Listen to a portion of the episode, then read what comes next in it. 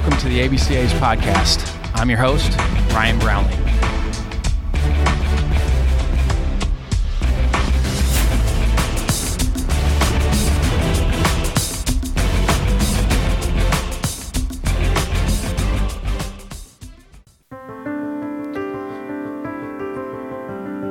Hello, everyone. Uh, I wanted to put a disclaimer on this episode because Coach Foxhall and I actually recorded this before the season started.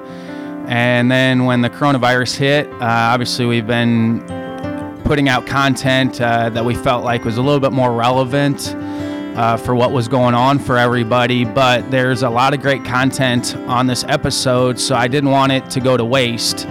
And then hopefully it's a little bit of a reminder and motivation for what was going on before everything happened. So uh, I did want to release this. Uh, there'll be a couple other episodes here going forward that I recorded before the season started uh, that I do still want to release just because the content's so good.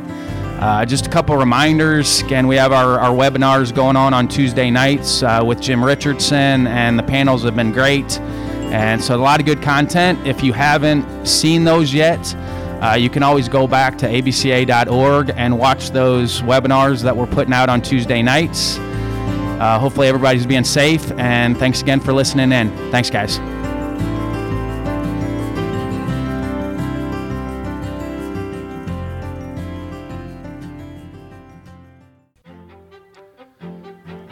Scott Foxhall is in his second season with Mississippi State.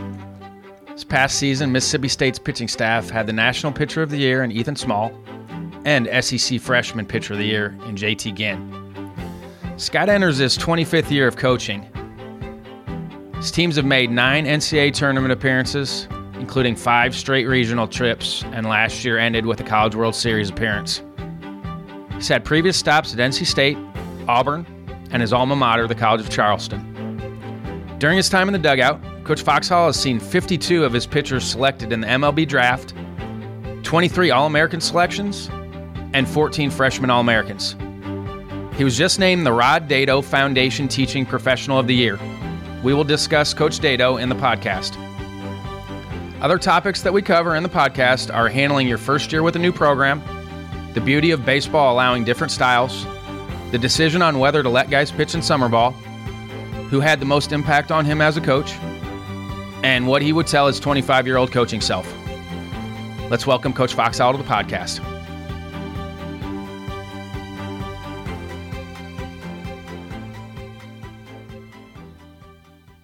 Uh, for anybody joining in right now, we're Scott Foxhall, uh, pitching coach here at Mississippi State, and um, wanted to get right into it. He was named the Rod Dedeaux Foundation Teaching Professional of the Year Award. And for anybody listening in that doesn't know Rod Dedeaux, Uh, Rod was a, a coaching legend at, at the University of Southern California. He was there for forty-five seasons.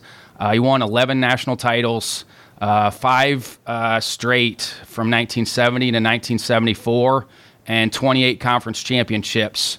Uh, he was the Coach of the Year six times by Collegiate Baseball and was inducted into the Hall of Fame in nineteen seventy. And then he was named the Coach of the Century by Collegiate Baseball magazine, and he was one of ten initial inductees into the College Baseball Hall of Fame.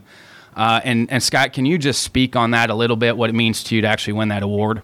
Well, it's very humbling just to hear your name in the same sentence. Yep. um, with, with Coach. Um, and just to to look um, down the list of the guys that have won it before, that's that's very humbling. Um, so it's a it's a big honor for me, and um, I am uh, I'm very proud of, of uh, that someone would think enough of me to uh, to to say that I could they could put my name in the same sentence with uh, with Coach Dedeaux, and and uh, again, some of those guys that have won it in the past, from Tom House to uh, my good friend Carl Kuhn, yep, and saw Roger Williams and Coach Savage, um, just uh, tremendous coaches that um, I'm humbled to be on some kind of list with them. Yep, yep, and, and and it is tremendous. And, you know, last year you guys had a great year. It was your first year with the program.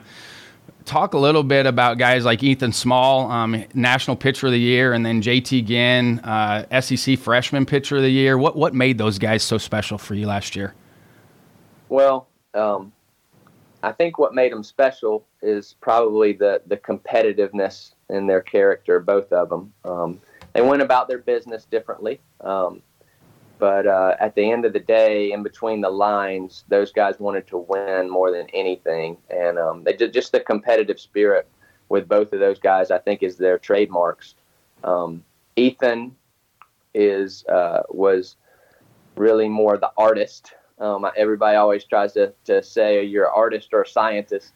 And uh, Ethan's Ethan's definitely an artist, um, a little bit of both to to everybody, a little bit of artist, a little bit of scientist. But um, Ethan was the create on the fly, and every game was um, just kind of his canvas, and he painted it a little bit differently from, you know, how he did his uh, leg lifts and timing to how he pitched to guys to the emotions. And um, it, it just never was the same thing with Ethan. He just had um, – He just had wonderful baseball feel, in-game feel, and uh, it was uh, it was really a pleasure watching him pitch every time he went out there. I just tried to stay out of his way.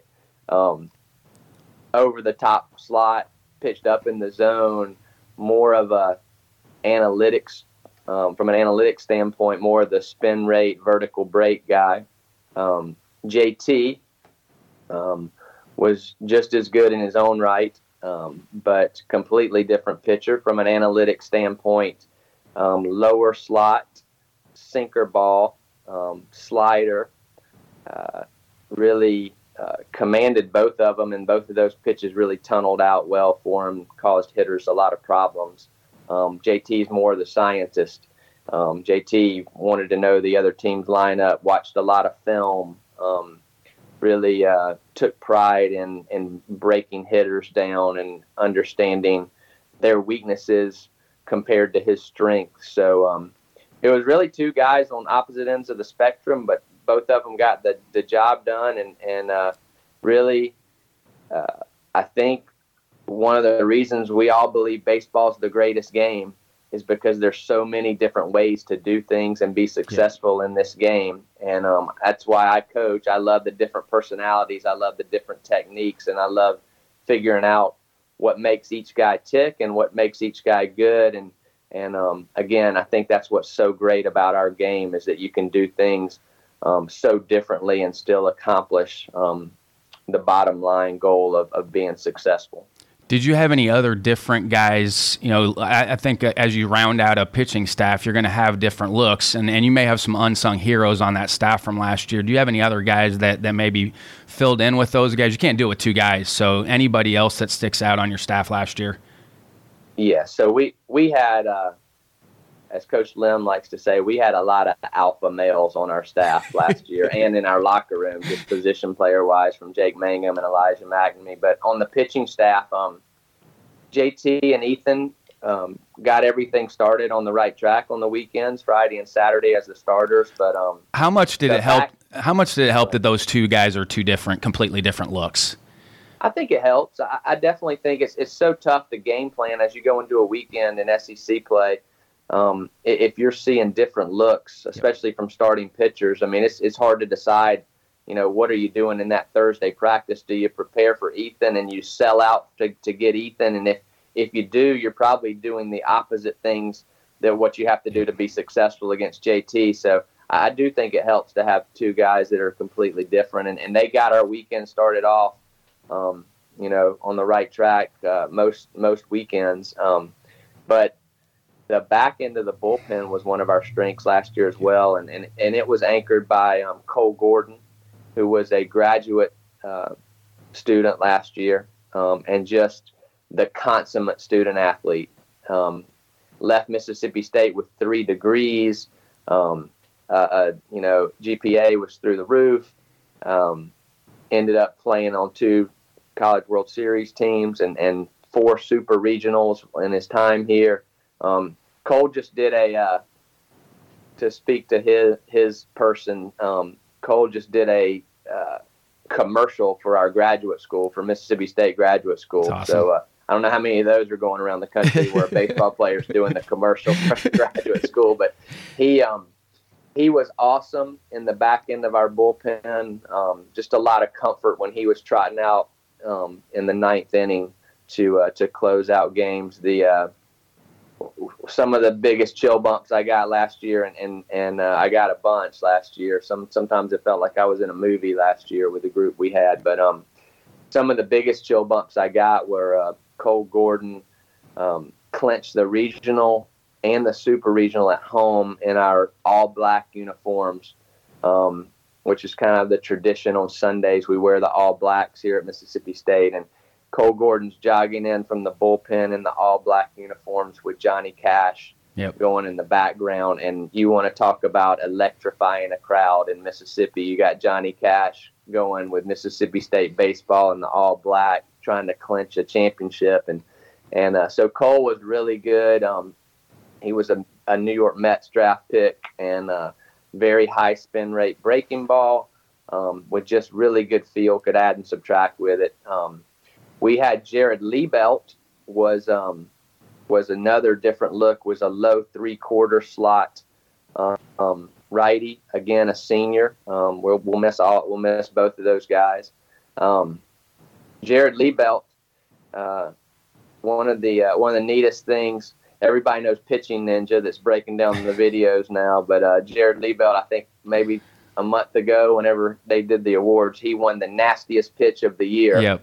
Uh, collegiate pitching yep. uh, of the year award, and uh, he just had a really good sinker, um, and it was uh, the pitch that won it was a ninety-four mile an hour sinker that just looked like it started on the outside part of the plate to a righty and ended up almost hitting him in the foot, and uh, his he was swung over the top of it. The hitter swung over the top of it. So um, Jared Liebelt was really good out of the bullpen. Um, we'll miss him. Um, Tristan Barlow was a lefty that was drafted. Um, that was kind of a low three-quarter slot with a great breaking ball. And then uh, Colby White was a flamethrower, six-rounder by the uh, Rays, I believe, um, and he was a junior draft. So those four guys were really special in our bullpen, and, and uh, they complemented those um, great starters that we had. Talk about using the metrics. What are you using for metrics? Rapsodo, Trackman, you know, what are you using to get that across to guys like, hey, here's here's your spin rate, um, here's how your stuff is going to play. What are you using tech-wise um, to, to have those conversations? Well, we um, it, it's the same things that we've been using as coaches, yeah. uh, I think, for a long time. We yes. just describe them differently. Yep. Um, I think the analytics help us to uh, – put them put them in better in categories better. Yes. Um, the uh, you know the guy that has the high spin rate fastball, it's you know we used to say it jumped. Yeah. Um, oh yeah. And, I wrote that in my uh, notes watching again. I, I did write that in my notes yesterday. Actually watching the YouTube videos, I'm like the ball's got some late life on it. It does, and and the the guys that have the low spin rate and the arm side run, and you know we used to say it's heavy or he's throwing a yep. bowling ball with late movement, like you just said. Um, The, the analytics, I think, just help us um, compartmentalize those guys a little bit and then speak to them about their strengths um, in a language that they understand now, because uh, that's what they're hearing all the time. That's what they see on uh, on uh, Major League Baseball um, broadcast. Um, and, and so I think that's one of the things it does. Um, I, I think it helps us figure out how guys should pitch maybe a little sooner. Yes. Um, I, I think at the end of the day, when when you're you're um, you you have good coaching, the, the coaches will figure out how guys are supposed to pitch yes. through trial and error and through what happens in the games and, and positive and negative feedback. But um, with the analytics, it, sometimes that speeds the process up now. Yeah. So um, you can tell what a guy's supposed to do or or how we think he's going to be successful a little bit sooner now. Um, once you put them on uh, the metrics with Rapsodo or Trackman, um, it, it just gets us to where we're going a little faster, I believe. And, and last year was your first year with the program. Take a guy like Ethan Small, he's had success before last year.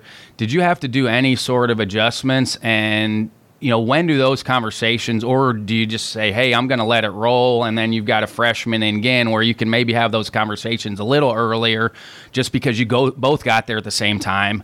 Um, you know, talk to that a little bit. Like, were there any conversations, or you just, like, pat them on the butt and let them go? Or, you know, how does that work, especially in the fall ball in, with fall ball for you?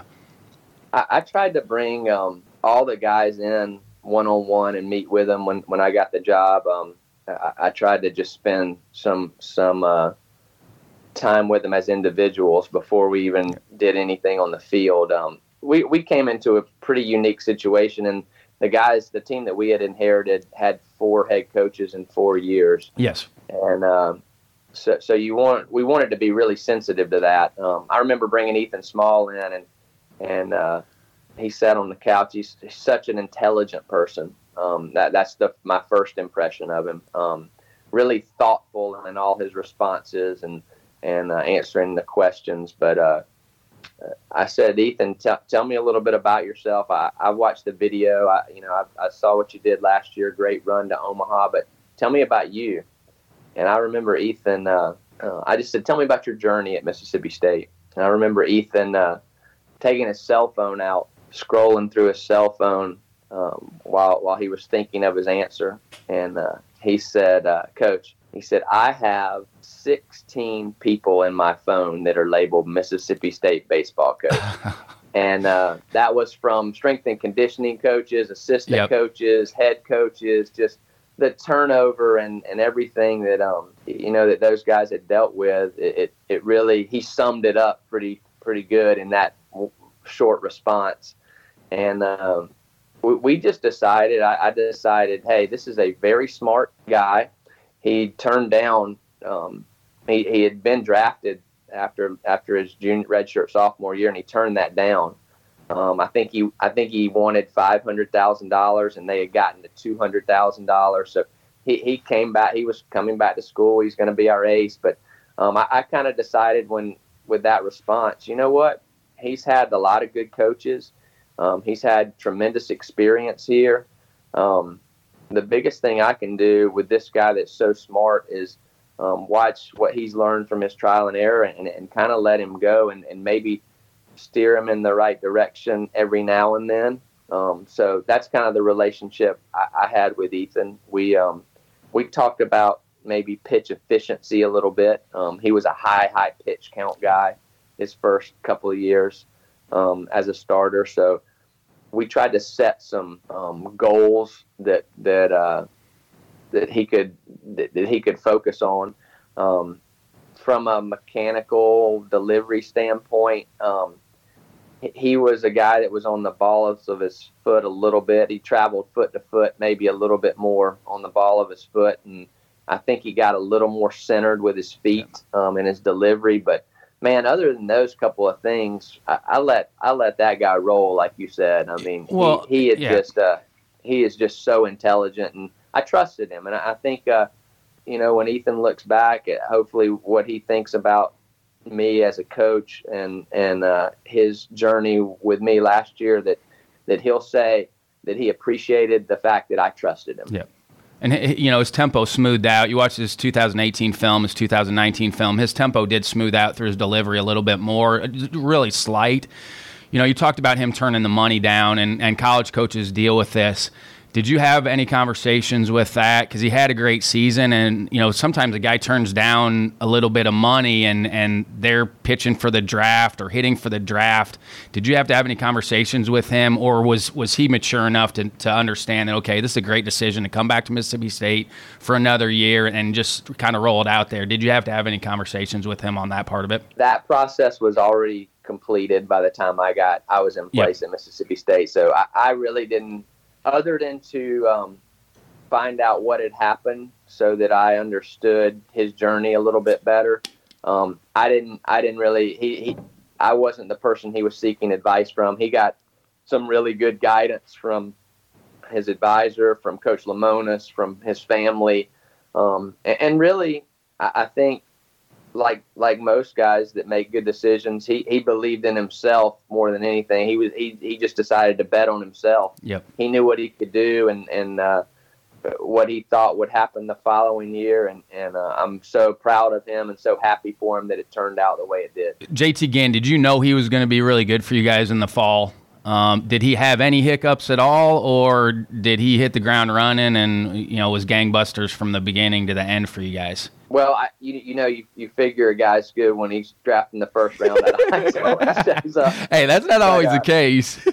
so, uh, uh, but but um, we've coached baseball long enough to know that that um, e- e- the first round pick um, sometimes is is a, a lot of ability and talent, but not necessarily a, a lot of function right away. Yes. Um, so, yeah, the, the fall was a little bit of a um, proving ground for J T, but uh, he, he did prove himself. He um, the the good ones. Uh, the funny funny story about J T. Um, you know, I we talked about J T. Um, you're in college because you, you got to learn how to pitch and you want to be a starter. Um, you know, I, I think he felt he was labeled a little bit because of his size, yes, um, his stature, his body type. Hey, this yep. is a powered arm reliever.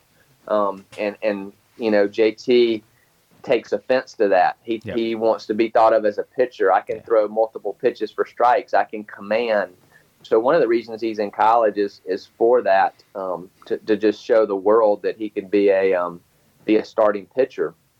And so in the fall, we talked about um, with him, just like Ethan, hey, starters are efficient. And, uh, you know, it's not always about striking everybody out, even when you can. And, you know, to be a to be a productive starter, you have to keep your pitch count to a spot where you can get into the sixth inning. And so uh, – I'm getting to my funny story with J T. We we played our uh, one fall uh, game against another team last fall. We played at Jacksonville State. We took our team there, and and uh, J T was going to start. And I said, J T, it was the end of the fall, and he had already pretty much proven himself. But I said, hey, we're going against another team, and you, uh, this is a good chance for you to to show everybody what you've learned about efficiency. I said, you have um you have forty-five pitches. Um, that that's we're, we're going to go. Um, we're going to go three innings or uh, or forty-five pitches. I want you to uh, show us that you're efficient. So um, J T rolls out there and he goes three innings, three innings in like twenty-nine pitches, and uh, he comes in. And I knew, I knew, uh, and he's getting ground balls. He, his sink is is. Uh, superhuman, and he's getting ground balls early in the count, and I could tell he was making a conscious effort to pitch to contact and to um to do the things that we've talked about. So it's three innings and twenty-nine pitches, and it's unbelievable, but I knew what was coming. He's running off the field after that third inning, and he comes right up to me, Coach, I got one more, I want one more. And I said, J T, you've gone three. He goes, but you said forty-five pitches, and I don't have any, I've got one strikeout. Yeah. And I said, remember, we said strikeouts aren't that important. We're, you know, we're pitching to contact. We're trying to be efficient. He goes, but I, just the, the alpha male in him came yep. out, and he wanted the strikeouts. Yep. And I said, all right, J T, you, you've got sixteen pitches, but if you hit that count in the middle of the inning, you're coming out yep. in the middle of the inning. So, you know, and, and pitchers never like to do that either. So um, he rolled back out there for that fourth inning, um, hunting strikeouts and knowing his um, pitch count. And he struck out the side on fourteen pitches. And uh, it's just when you have a special guy like yeah. that. I looked at, at Chris Lemonis in our dugout, and I, I said, man, this, this kid is special. Like, he just understands what his ability is. And he, he pitched the first three innings with a good plan for a starter, but he wanted those strikeouts, yep. and he knew how to get them. Empty the tank he out. He ran back out there in the fourth and got them. Yep. Now, what's the timeline for those guys then after that? So you got a you got a junior, you've got a freshman. How are you handling those guys then for preseason? And and I, I consider this time of the year preseason because you're getting ready for the season. I don't like the, the term off season. It's preseason. How are you now handling? Is that just completely individual uh, for guys, what you're doing with them this time of the year? Is it, is it everybody's on the same program? How are you doing working guys this time of year now, now that they're at home? Yeah, we, we pretty much um, try to individualize it. Now, they're in different categories, so there's there's a um, a pretty big category of guys that, that do um, a very similar program. Um, but we try to find out about their background and what's made them good. Like with J T, for instance, J T was a two-way player. He was a shortstop. Yeah. Um, really was never a um, starting pitcher until his senior year in high school. So um, J T's throwing program in the off season really com, um, comprised is comprised a lot of uh, he'll take some ground balls and throw throw like a position player um, from either shortstop or second base, just so he doesn't lose his athleticism and and uh, his feel for uh, having a fluid delivery. He is uh, he's gotten better at long toss, so we'll have some long toss in there. Um, he throws such a heavy ball that sometimes as he as he keeps um, moving out, um, it's almost like the guy on the golf course that has the bad slice. Exactly. Like it's it, it's it's really moving arm side. So he's had to learn to command that a little bit and stretch it out. But the guys have some, some guys are working on a particular aspect of their uh, mechanics. Um, So we have some different guys that are on program for maybe a, a firmer lead leg. Uh, we got some guys that are working on some arm action things that, that affect their throwing program. And, and then uh, obviously the uh, just after the fall, you, you try to figure out these are starters, these are relievers, these are middle relievers, these are hybrid guys. And, and that affects their throwing program too as well, what yep. you're trying to get them ready to do in exactly. the spring. Yep. You get a guy through the whole spring. How do you make decisions on summer baseball? You know, and, and I think that's evolved over time now. It, does a guy go out at all? Does he does he stay at home?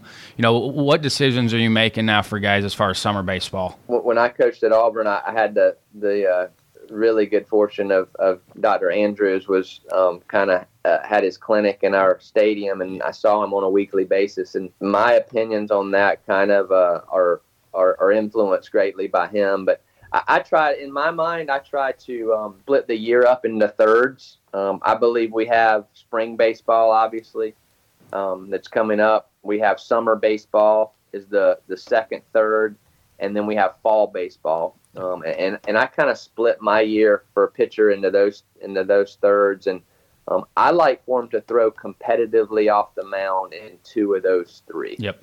Um, and, and that's kind of how I look at it. So we'll just see after the spring, you know, is, is it a guy that threw competitively enough um, in the spring? And then we have to decide, do we want that to continue and to have him throw the summer? And those are his two out of three, the spring and summer. And then next fall, we'll just uh, we won't let him compete as much off the mound.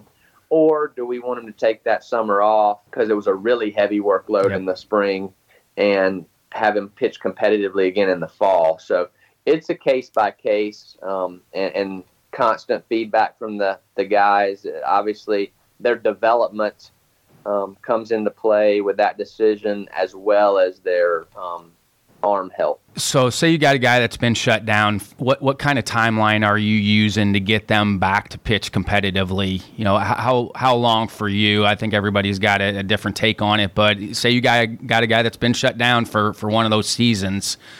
How right. long are you taking to get them back? In general, and I, I default to my good friend Alan Jaeger. Like I, and I do too. I do too. The and year-round throwing manual I think, I think is does. great. It, it's well, it's perfect. I, I think the year-round throwing manual is is great. For anybody listening in that doesn't have it, please go get the year-round throwing manual. He just came out with a new pro edition. Please get the manual. It's awesome. It will walk you through step by step. I think for any age group of kid that's out there, it will walk you through step by step the whole calendar year, and, and it'll keep you healthy the whole year. I, I love it. It is. It's one of the most important pieces of baseball literature that we I, have. I completely and, uh, agree. So, you know, w- when you look at that program, it, it's about a, a six-week um, build-up, yep. um, you know, and, and maybe in that sixth week or the seventh week, depending on the, the individual, Um, you can start with bullpens again, um, yeah. and I think that's a safe way to, to bring them back. So it, yeah. it's uh, um, it's time consuming, and and uh, you know, sometimes you get these fast twitch guys or the younger guys, and they want to go faster than that. But it's our job to keep them healthy, and, and yes. that, that's usually the time frame I use to bring them back, Ryan. Yeah. Did you have anything, you know, after the year with, with T J, Spencer and I talked about this. I think it's really hard. You have a, a freshman that has a great year. Did you guys do any tweaking with him this fall at all? Did he make any changes? He, you know, the biggest thing about J T is that he um, he had never thrown that many innings. Like yep. the most innings yeah, he'd ever player. thrown was thirty-seven innings, and yep. I mean that was it in high school. So he threw eighty innings. Um, our fall um, was spent uh, with the conditioning part yep. and um, really. Uh, workload management and yeah. how we're going to do that going into the spring now that he's been through it one time. Um, you know, what are the – let's try to find the right routine that gets you, because if there was a knock on J T, he was he was better from February through April than he was so, April through Well, June. Yeah, that's your typical freshman and, right. run out of but gas. He, that's right. He ran out of gas. And so we're, we're trying, you know, we, we did some trial and error with throwing program, work workload. How's your arm feel? How's it bouncing back? This is this is what we're going to have to do during the, the spring. Now you've been through it one time. And J T is a, I mean, he is really a baseball genius. He's got some good feel. Nice. So uh, we we uh, we had a lot of back and forth. Um, and then uh, maybe because of the fatigue, but um, his lower half um, was wasn't quite as good in yep. the uh, second half. So we worked on a lot of lower half stuff um, in in the fall. He threw three innings, and it was it was fun. It was uh, funny because I never know.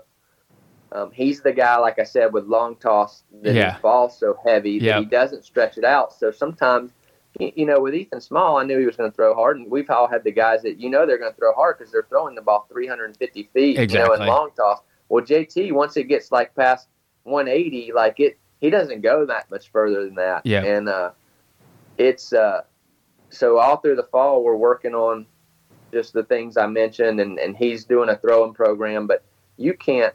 You can't tell, um, and even in his bullpens, it, it, it looks very pedestrian. Yep. Um, and well, even so, his warm-up pitches, you know, when you're watching him, his warm-up pitches, yeah. just everything's nice and easy, and then the ball hops on you. Hey, yeah. hey did you have any conversations with him? Because his stretch time's slow, you know, and I, would, I know yeah, as a, as a, a fresh, well, as a freshman, you're just trying to get him through the spring. Like yeah. that, that's one of those things that you evolve over time because you can't throw everything on their plate because if you emphasize it too much, he may not throw as many strikes. And, you know, those are all right. that, that natural progression with a, a younger guy to an older guy that, okay, this might be something that, that you might be able to start working on without completely tearing yourself down command-wise. No doubt. He got way better at that. He, he's he's yeah. going to be a guy that controls the running game a lot yeah. better this year. Well, if you don't and, uh, lay anybody on, though, you don't have to worry about it either. Well, that's the other part. And, and he, he's it's like I said, the arm is just so easy. And yes. he we, he threw two times this fall just for the scouts, you know, yep. and, and uh, he threw one inning in one outing and two innings in another. And um Limbs said, "Hey, you've been throwing with him all fall. What's this going to be like?" And I go, "I don't know. I can't yeah. tell. Like yeah. the bullpens are so easy. The long toss, yeah. like I don't know, ninety, ninety-three." And um, he goes, "All right. Well, I hope it, you'll be happy if it's between ninety and ninety-three." Yeah. And I said, "Yeah, I'll be happy if it's ninety, ninety-three from what we've been doing." So he goes out that first inning, and you know, you know how crazy the scouting world is. I like, know. I mean, there's forty-five guns pointed yep. at this kid. Like, he's throwing one inning I, in the fall. And, and he's only a sophomore. And, and, yeah. And, well, no, he's draft eligible. Is he draft eligible? Okay. Yeah. Well, that makes but, a difference. So, but there's forty-five guns pointed at this kid, and um, he rolls out there and throws one inning, ninety-six, ninety-seven. Yeah. Yeah. And I'm like, I mean, it's just he's that special of a yeah. – he just is so good on the mound. Like, he uses the slope, his timing, yeah. every like it's just completely different than when he throws on flat ground. It, it's uh, it's very explosive, and so he uh, he threw those three innings this fall in front of all those scouts, and it was like every every fastball was between ninety-four and ninety-seven, and touched ninety-eight. You've had a great career. Who's had the most impact on you as an assistant coach? Wow. Um, you know, I've been around so many great people. The um, but my, my list probably starts with Coach Hal Baird. Yep. Um, Coach Baird was uh, I was a walk-on at Auburn um, coming out of high school, and uh, Coach Baird was uh, the head coach at, at Auburn, and and uh, many people know him um, probably through some through some stories about Bo Jackson and Frank yes. Thomas. He coached those guys in college, Coach Tim Hudson in, in college. Um, I saw that ninety-seven team at the College World Series where Hudson was the yeah. S E C Player of the Year. He wasn't the Pitcher of the Year. He was the S E C Player of the Year, an unbelievable center fielder. Yeah, great, great, um, great two-way player, and and uh, he and a, and a better person than player. He he, he lived uh, right around the corner from us when I coached at Auburn. He's he's a tremendous person, and a lot of that speaks to Coach Baird, his development of players and people, and, and he had a big impact. He has a big influence on me. Coach Coach Ralph Sibiteri gave me my first coaching job at, at the College of Charleston, and, and uh, I, I loved him and can't thank him enough for, for that. Um, I worked for John Pawlowski almost twenty years, almost, I guess between fifteen years, twenty years. And, and he had a big influence on a good, very great pitching mind, um, very organized person. My, my four years at N C State, I, I don't know if anybody has, uh, could, could have a bigger impact on me in such a short amount of time. But Coach Elliot Avent is, uh, um, is just a tremendous person, um, motivator, uh, leader of men. Um, so he had a big influence on me, and, and, uh, but, but I, I, you know, I try not to limit my learning from, to my head coaches. I've worked with a lot of great guys. Um, you know, I worked with Link Jarrett at Auburn, and, and he continues to be one of my best friends. And, and I learned he's a hitting guy, but, but, uh,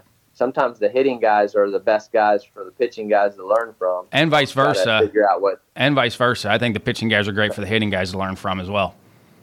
Yeah. And, and, and so we, we like to talk baseball, talk shop a lot. Um, two of my best friends and, and peers are Carl Kuhn and Mark Calvey. And, and, uh, I've learned a lot from those guys. And then, uh, man, you learn from the players. I think I learned from my yep. players um, just as much as I learned from the people I work yep. with. Uh, Ethan Small, I learned a lot from him last year. Um, uh, I, Brian Brown, I had was the A C C Pitcher of the Year a couple of years ago, and and uh, learned a lot from from Brownie.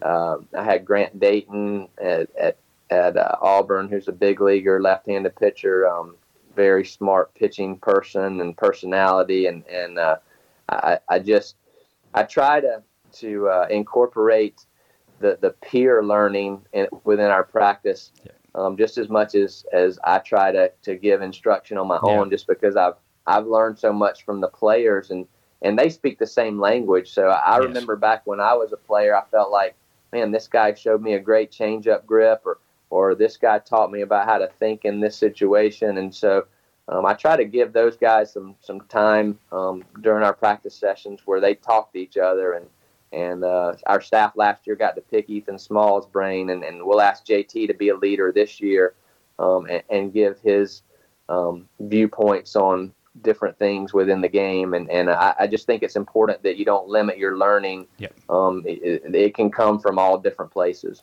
If you could go back and tell your twenty-five-year-old assistant self one thing, what would it be? If you could go back right now and tell him you're looking at yourself at twenty-five, would you tell him something? I think it would be that. I yep. think I think it took me a while to learn that, you know, um, a lot of us when we get into coaching, we, we think about that that we uh, that we know everything, and, and uh, I think it would just be, man, have an open mind, and, and there's more ways to do things than than what you think right now, and and uh, I, I realize that now. I feel I, I find myself being a lot quieter now than I used to. For sure, you, you listen and. And you think about the things you were teaching back then and how it's evolved, and, and you know it's just continuing to evolve. So it's just always having an open mind, and and don't um, don't think uh, we know that we love this game because there's so many different ways to do it. But but then as we're teaching, we, we get into that mindset where you have to do it this way, you have to do it that way, yeah. and it's it's just kind of a paradox. And, and I think I would tell myself, hey. Make sure you're always keeping an open mind and understanding that that's what makes this game great, is that there are multiple ways to do things. You've been at some in some pressure programs, you know, the programs that you've been at, there's some expectation to win. Do you have any morning or evening routines that you do that you like, that you feel like help you maybe decompress or allow you to stay healthy? Uh, you know, I think all coaches need help on that side of things. Do you have any one, you have a one or two routine that you do every day that you really like, that, that you feel like would help a, a coach listening right now? Well, I think there's just, you just have to get away from it sometimes. Yep. Um, you, you know, you, you have to have the, the time where it's not all baseball, whether it's, whether you're a movie guy. Coach Lim's a movie guy. He yep. likes to go, to go, uh, watch a movie and, and get away from the game. Um, it, it's, It's important to spend time with your family and, and get away with them um, to decompress sometimes. So I, I just think allowing for some time in the morning or, or at night where you put the phone down, where you you um, zone out a little bit from, from the game um, it is important, and it gives you perspective. Um, because if you're just doing one thing all the time, it's impossible to have perspective. Yes. And uh, I think the best coaches – have perspective, and, and they they're uh, multidimensional. Um, and in order to relate to today's um, players, I think you have to be multidimensional. If you can only speak the language of baseball with these guys, I, I think it, it's hard to win them over, and it's hard for them to trust you. So um, just just a setting aside some time to be a more well-rounded person, I think, is important. Yeah. Uh, last question here before I, I let you go. Hey, and you can remind Chris, uh, a couple years ago, we played at I U, and he called. He was at an Eagles concert with a booster from I U the night before when he called me, because we He's had told me about we had we had weather coming in. So he goes, "Hey, sorry, I, I I was at the Eagles concert last night." So I think anybody gets can get away from it. It's going to help them immensely um, with the perspective side of it. Any book or podcast recommendations? You know, I think some guys are book guys, some guys are podcast guys. Do you have any books or podcasts that you can recommend anybody listening in right now? There's a book I read a couple years ago that I think's really good. Grit yeah. is the name yep. of it, and uh, it uh, it just talks about. Um, I, I think it's really applicable to our sport yep. um, because uh, the, the old saying that's a little funny that you got to be seven feet wide to play football and you got to be seven feet tall to play basketball, but normal people play baseball. And uh, the reason normal people are successful at baseball is, is just because, or the most successful ones, is because of the grittiness of yes.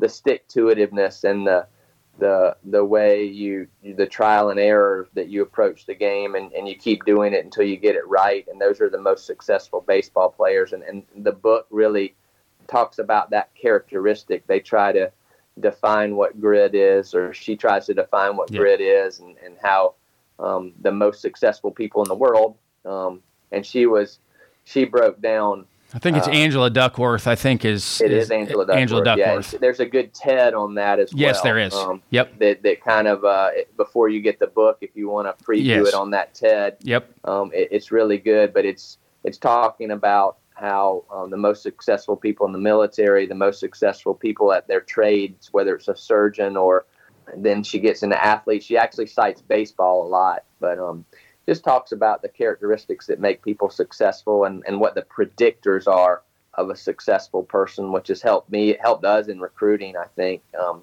from that perspective, just trying to figure out what the right questions to ask the kids you're interested in, and, and, and uh, try to predict which ones are going to have success. But the, the bottom line was it, it's not all about the talent or ability.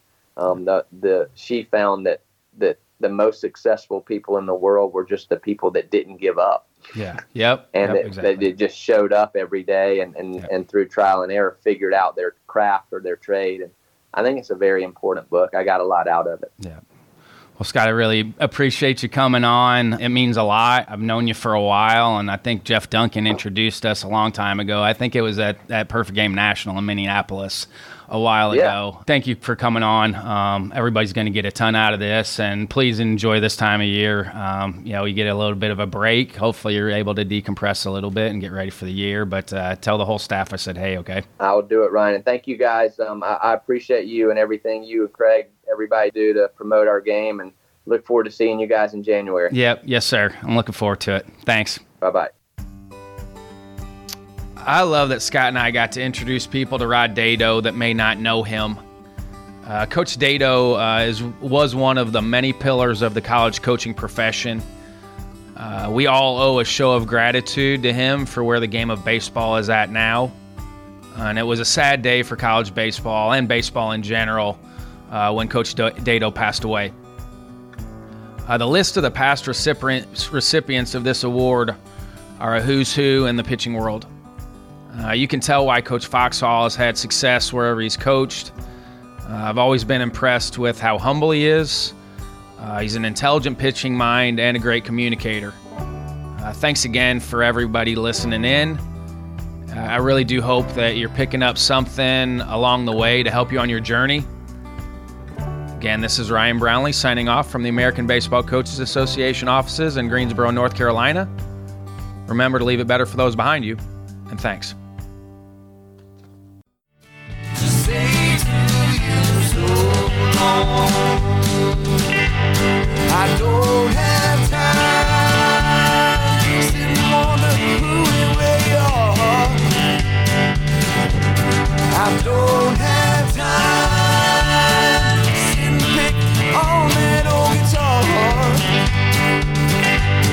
I don't have